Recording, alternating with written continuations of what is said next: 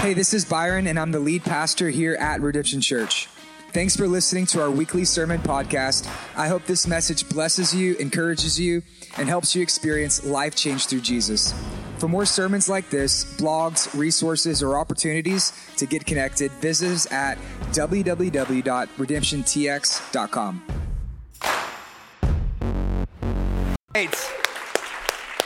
Hey, well, do me a favor before you sit down, turn to your neighbor and say, God is good. Now turn to your other neighbor and say, all the time, God is good. Hey, you guys can go ahead and grab a seat. Hey, thank you again for coming out and hanging with us tonight at our first Wednesday prayer nights. We're going to continue in our study of Ephesians 3 that we are calling Let Us Pray. And the idea behind this series is that um, a church that prays is a church that sees God do amazing things. Whenever we first started the church, I was convicted that redemption actually wasn't a, a praying church, that we had all of the ideas, but those ideas weren't empowered through prayer. And so the ideas were just not enough. We had the parking signs, we had the pop signs, we had the serve team, we had the next steps, we had the systems, Facebook marketing, advertising, we had the logo, the branding, the website, we had the worship leaders with the skinny jeans. We had everything that a growing and successful church needed.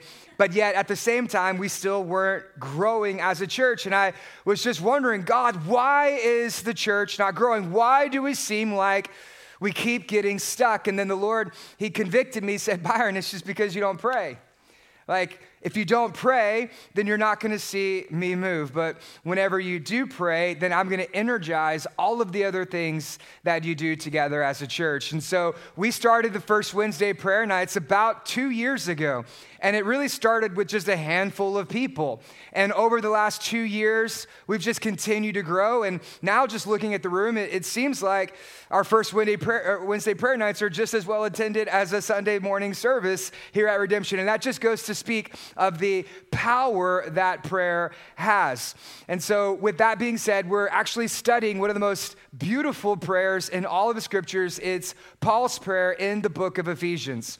The book of Ephesians is really kind of like a field guide or a letter explaining how a healthy church is supposed to operate. And in the middle of the book of Ephesians, Pastor Paul, he just breaks out in praying for his church. And it's in that prayer that we get a glimpse of his heart and what I believe is God's heart for us. So that way we can learn how to pray, so that way we can see God do what Ephesians 3:20 says, immeasurably more than we could ever ask or imagine. And so let me ask you this question. We talk about it a lot in culture. Maybe you see it in magazines. Maybe you've seen it on TV shows, or maybe you've had conversations with friends or conversations at work about the secret to different things. I know there's some people who are engaged and they're to be getting married pretty soon. And whenever you're engaged, people love to tell you what the secret to a happy marriage is, don't they? Don't they love to tell you? So let's just take up some uh, audience participation tonight. Um, what is the secret to a, a, happy marriage? Go ahead, raise your hand. Let's get some audience participation. Anybody know? What's the secret to a happy marriage? Go ahead. The wife is right. All right, well, how about this one? What is, anybody know what the, the secret to success is? Can anybody, anybody raise your hand? What's the secret to success? There we go. Don't give up. That's right. That's a, that's wonderful. Anybody else want to give the secret to success? I'm sure there's more than one secret. So don't give up. Anyone else? Anyone else? No secrets? There we go. Come on. What's up, my man? Don't give up on yourself, my man, my man. How about this one? What is the secret to uh, perfect gumbo. Anybody have the secret to perfect gumbo? What's the secret? What's that? A good roux? What, what do you got? the wife makes the best gumbo. What's her secret? What's her secret? You don't know. It's because it's a secret, right? It's a secret, okay? How about this one? Uh, what's the secret to, to losing weight? Anybody know what that one is? What's the secret to losing weight? Wait, oh, I got a lot of. All the dudes were really quiet when it came to a happy marriage, but all of a sudden, all the ladies were like, I have the answer. Okay, what, what what's the secret? Consistency. consistency. What'd you say? Just don't eat a lot of carbs. Okay, what else? What else? Anybody else? There we go. Fasting, there we go. Yep, there we go. That's fasting food, not eating fast food, by the way. All right. Uh, how about this one? What is the, the secret to happiness? Anybody know what the secret to happiness is? Jesus. There we go. What else? You're in church, you have to say Jesus. I mean, that's the answer. It's either it's either Jesus or Paul, unless you're Baptist, you know. Then what else? Coffee? Tacos. That was my answer. Ding, ding, ding, ding. Tacos is the secret to happiness. And, and, we have a whole lot of things that people come up with. Hey, this is the secret to joy. This is the secret to happiness. This is the secret to, to losing weight. This is the secret to the perfect gumbo. And with that in mind, I wanted to wonder what is the secret to prayer? Because here's what I do know I know that every single one of us, we know that we're supposed to pray, but we also know that we don't pray like we're supposed to. And a lot of people, they, they struggle when it comes to their prayer life. People want to have a dynamic prayer life. People want to have a healthy prayer life. People want to pray prayers that shake heaven, that move mountains. People want to pray prayers that, that, that God hears and catches heaven's attention. People want to be able to have a robust and dynamic and living and vibrant, healthy prayer life. But at the same time, well, we just don't feel like we, we have that. We struggle when it comes to prayer. We're inconsistent when it comes to prayer. And then sometimes we just pray and it doesn't feel like our prayers go any further than the ceiling. Amen? And that's because prayer is not natural to us, because prayer is actually something that is supernatural. Prayer is something that, that we are communicating with, with God. And, and, so, what I want to do tonight is I want to just share with you out of Ephesians chapter 3 what is the, the secrets to having a healthy prayer life. And I'm going to go ahead and read all of Ephesians 3 up front. And then I want to really focus in on verses 17 and 18 and 19. Here, here's what Ephesians 3:14 says, "For this reason I bow my knees to the Father." At this point, he's talking about how much he loves his church. He's encouraging the church. He's teaching doctrine to the church. He's motivating the church up until this point. And he writes up to this moment and he stops and breaks out in a prayer. He says, For this reason, I bow my knees before the Father, from whom every family in heaven and on earth is named, that according to the riches of his glory, that he may grant to you to be strengthened with power through his Spirit in your innermost being, so that Christ may dwell in your hearts through faith so that you, being rooted and grounded in love, circle that word, highlight it, underline it, very important, may have the strength to comprehend with all of the saints. Do you know who the saints are? Okay, that's you. That's anyone who believes in Jesus as their Lord and Savior. In some traditions, in order to be a saint, you have to die and then perform three miracles and then go through a long bureaucratic list and then eventually become canonized. And eventually, you know, a thousand years later, they'll have a picture of you in the market basket on a candle. And that's how you know you're a saint. But in Christianity, in in the Bible, anyone who places their faith in Jesus automatically is a saint. I know you may not feel like a saint, but you are a saint. That's your identity. You might be a saint who ain't, but you're still a saint. God sees you and he says you are a saint. And so, what Paul's saying is, I wish you would really understand this very important thing and you would comprehend along with all other believers. He's writing to the church at Ephesus 2,000 years ago, but this is just as important and as uh, applicable to us today as it was to them because we're included in that saints. Just the same way that the church in Ephesus was included in the saint, you also are included in the saint. God was thinking about you when he inspired Paul through the Holy Spirit to write this book because he wants for you to understand the secret to prayer.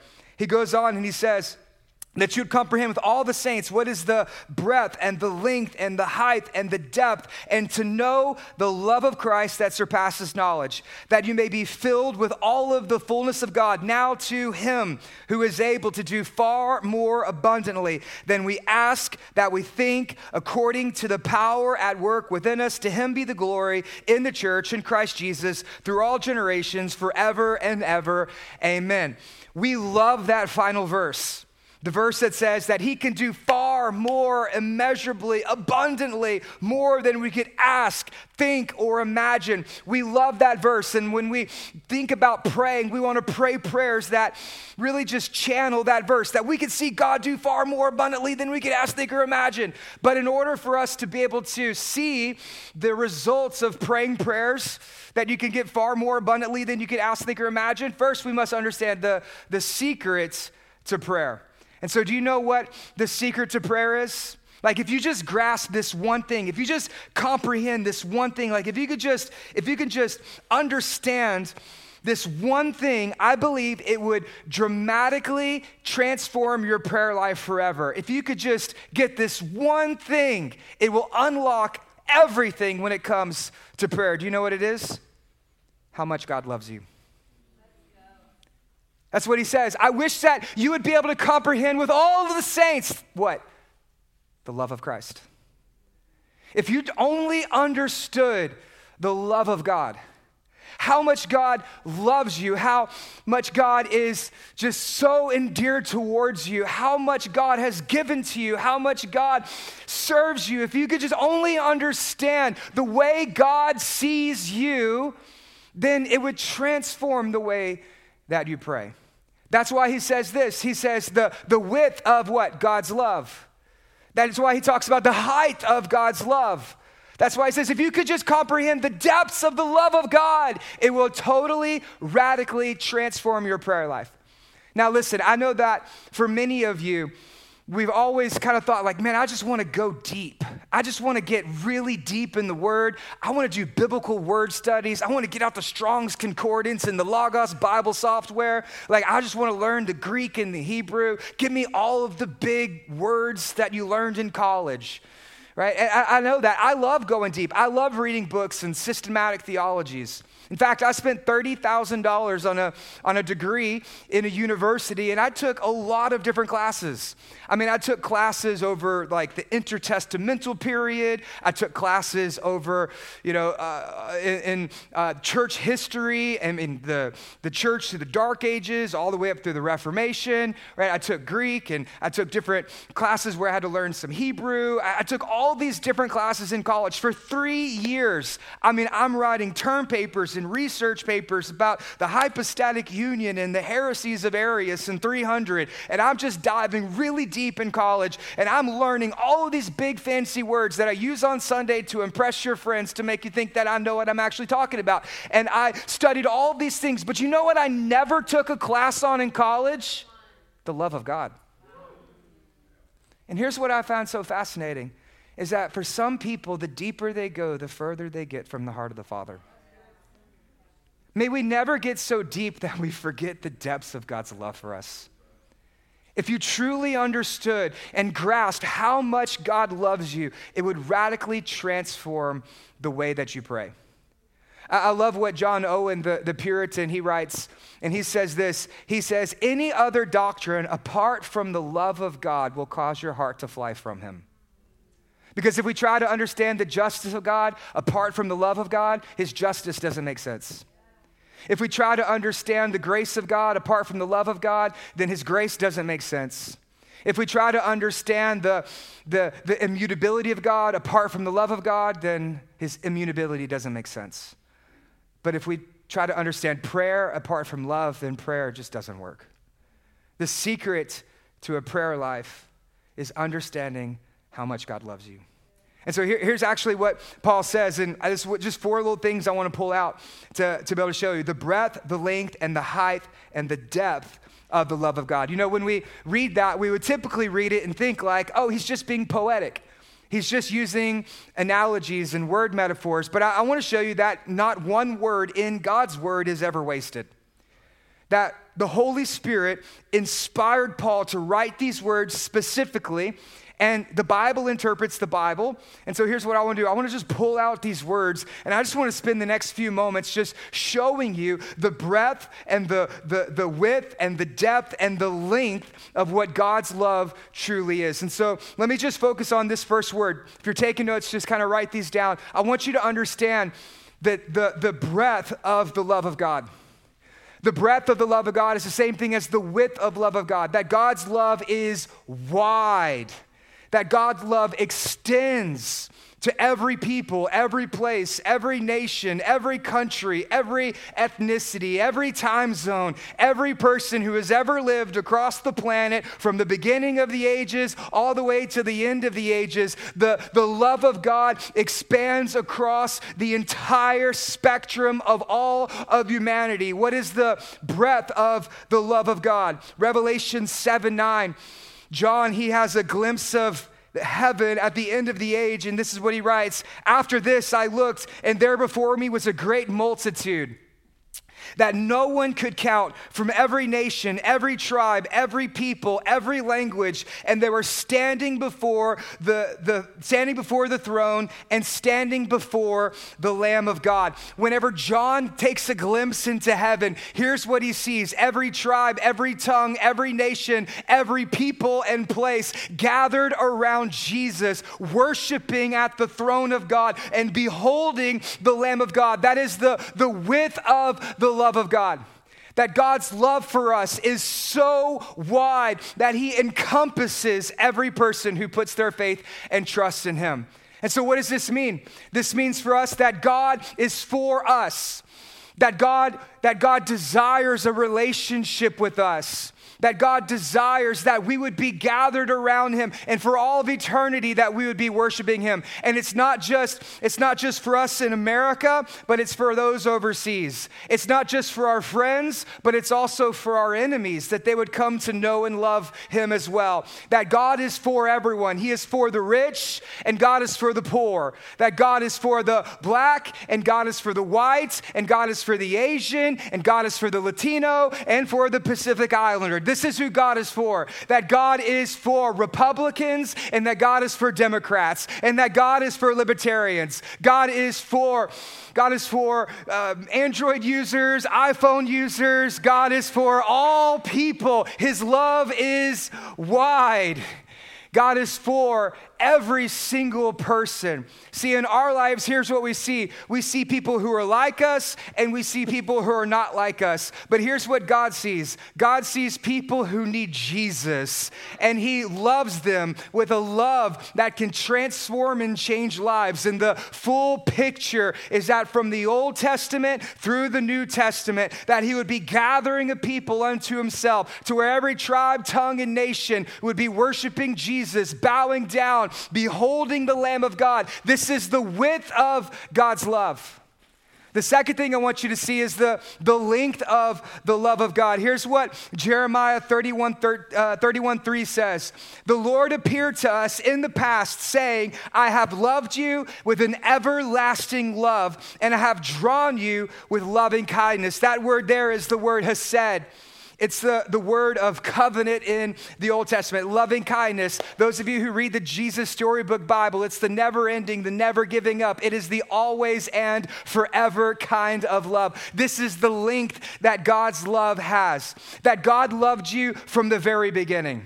Before you were ever created, before you were a twinkle in your daddy's eye, God loved you. Ephesians says that He has predestined us before the foundations of the world out of His love. That when God was hovering over the universe, as the Spirit was hovering over the waters of the earth, that God loved you even before that. Before time ever began, God, He loved you. And as He was creating the earth and all the mountains and the valleys, His heart and mind was set towards you and out of love. Even in the fall of mankind, when Adam and Eve sinned and the world became corrupted, that never corrupted the love of God for you. Throughout all of the Old Testament, whenever people were sinning and rebelling and falling away, God's covenant love was bringing them back into relationship with Him because He still loved you. And He knew that through the seed of Abraham would come the nation of Israel. And yet He still loved them in their rebellion. And He's bringing them back. That's why he sent his son Jesus, because we could never cross the chasm of our sin. And so God comes down and he does it for us. Through his death, burial, and resurrection, he fulfills the promises of the Old Testament and he secures the promises of the new covenant. That's how much he loves us. And in that, he sends us the Holy Spirit who seals us with salvation and he gives us the ability to overcome sin and temptation because he knows that our hearts are prone to wander.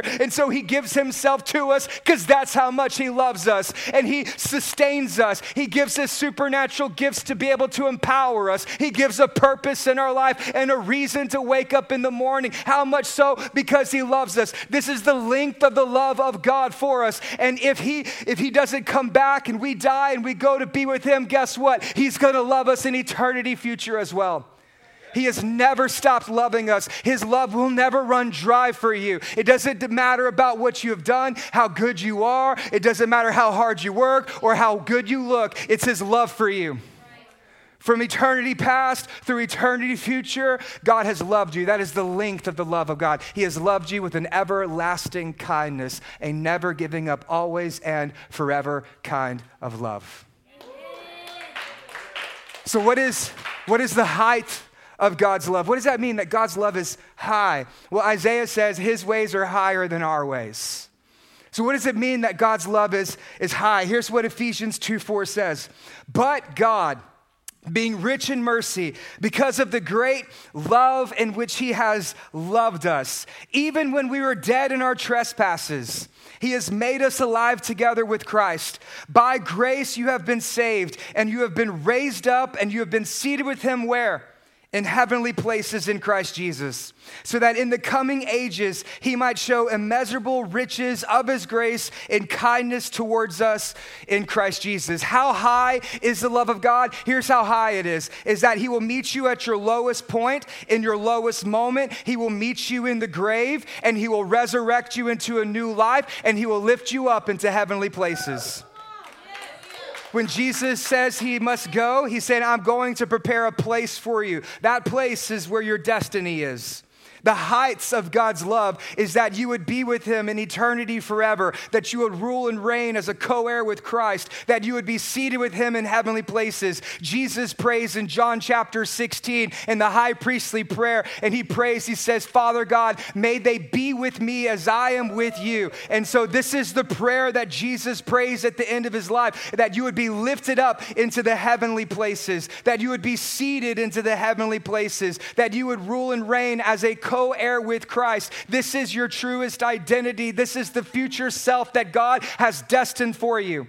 And upon the second coming of the Lord Jesus, here's what he's going to do He's going to recreate the heavens and the earth. There will be a new Jerusalem, there will be a new earth. And in that new earth, we will be given responsibilities and we'll be given roles and we'll be given a part to play for all the future. You're not just going to be an angel sitting on a cloud like a fat baby in a diaper playing a harp. No, you're going to have a purpose, you're going to have a role. Your whole, your whole, your, your whole future is still going to be wide open. You're going to explore, you're going to laugh, you're going to learn, you're going to grow, you're going to get to seat, be seated with Christ.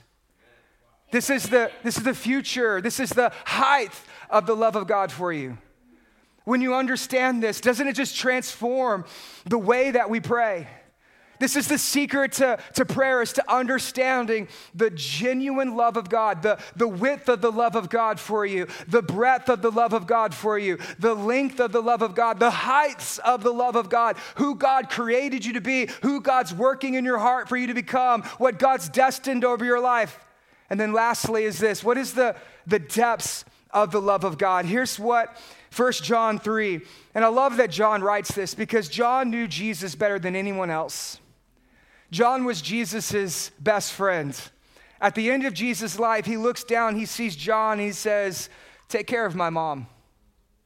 That's somebody who loves, that's somebody who knows the love of God.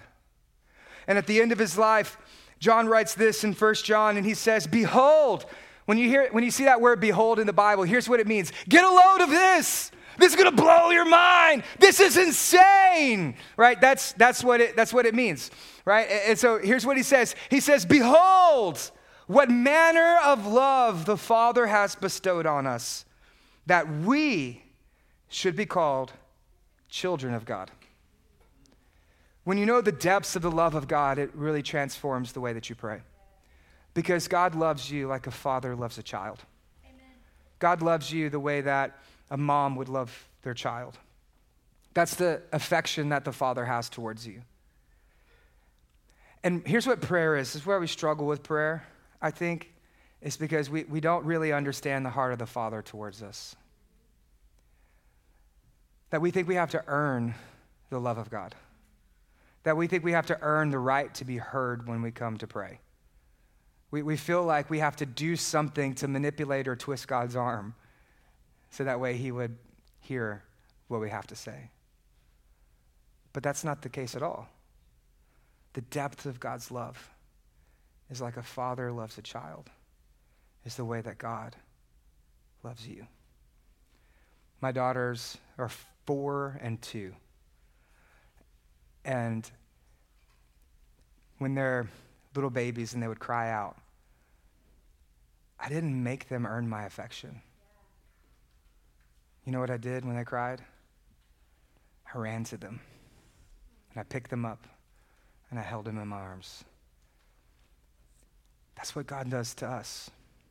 So if you're here and you have, you have a prayer that's like a cry, your Father will rush in, pick you up, and He will hold you in His arms. Some of you, your, your prayers are like joy and celebration. Did you know you can pray happy prayers? I love it whenever my daughters come home from school and they're so happy and they show me their drawing. They're like, look at this. And I'm like, what is that? Is that like a horse rash chest or something? I don't know what that is. I don't know. Uh, but they're so excited about it. I imagine that's kind of how like God feels whenever we show him like our good stuff. He's like, look what I did. And he's like, good job. nice try. Put that on the fridge, Jesus. But you know what? He's, he's happy that you do it. If you really just behold the, that God the Father would love us. And it's, it's not that there's anything in us that's, that's worthy, but it's because of Him we are deemed worthy. And, and I just, this quote just comes to my mind right now, and I just want to say this because some of you might be thinking this. And I think the Holy Spirit's just given it to me. And some, some people in this room, you, uh, I said that word worthy, and you may not feel like you're of any value. But I just want to say this is that, like a piece of art, it's only worth the price that somebody's willing to pay for it. Okay, so like, so like, like they just sold a banana duct tape to a wall for like $3 billion. well, why was it sold for that much? Because someone thought it was that valuable. How much are you worth if God would send his only son to shed his blood to die for you? That's the worth and value that you have because of Jesus. And so you can go to God and you can pray to him because you're his child and because he loves you with the love and the affection that a father has for you. This is the love of God. I never took a class in college on it. And I'm wondering why it took me 36 years as an adult to really begin to understand it. But I believe that if we just grasp this one idea, the love of God for us, how much God loves us, the height, the width, the depth, the breadth, the length of the love of God, it would change the way that we pray. And so here, here's what I want to do as a, as a close. I'm going to just tell you a quick little story about Billy Graham. We're going to call the band up, and we're going to go into our prayer points. Billy Graham is the greatest evangelist of the last hundred years. And he's led crusades, millions of people probably to, to Christ. He was known as America's pastor. And for about 40 years, he would lead this ministry. I mean, praying for pastors, honorary doctorates, doctorate degrees all across the world.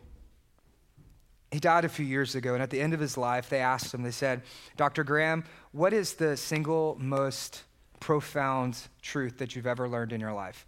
After all the crusades, after all the revivals, after all of the doctorate degrees, after all the education, after all the things that you've seen, and all the sermons you've preached, and all the studies you've done, what is the most profound truth you've ever learned? And here's what he said He said, It's the same truth that I learned when I was in Sunday school. Jesus loves me, this I know, for the Bible tells me so. May we never graduate from the love of God. May we never move beyond the love of God. May we never think we know more than the love of God. That's why he says, I pray that you would be able to comprehend with all of the saints the love that God has for you. And when you understand the love that God has, then you'll be able to pray that prayer to see far more abundantly than you could ask, think, or imagine. Because you only get to see that when you first understand his love for you. God loves you. God loves you. God loves you. God loves you. He loves you. He loves you. God loves you. God loves you. And He loves you. And He loves you. And He loves you. And He loves you.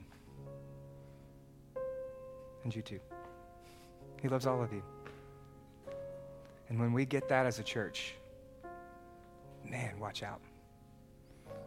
Because that's when the church learns to pray.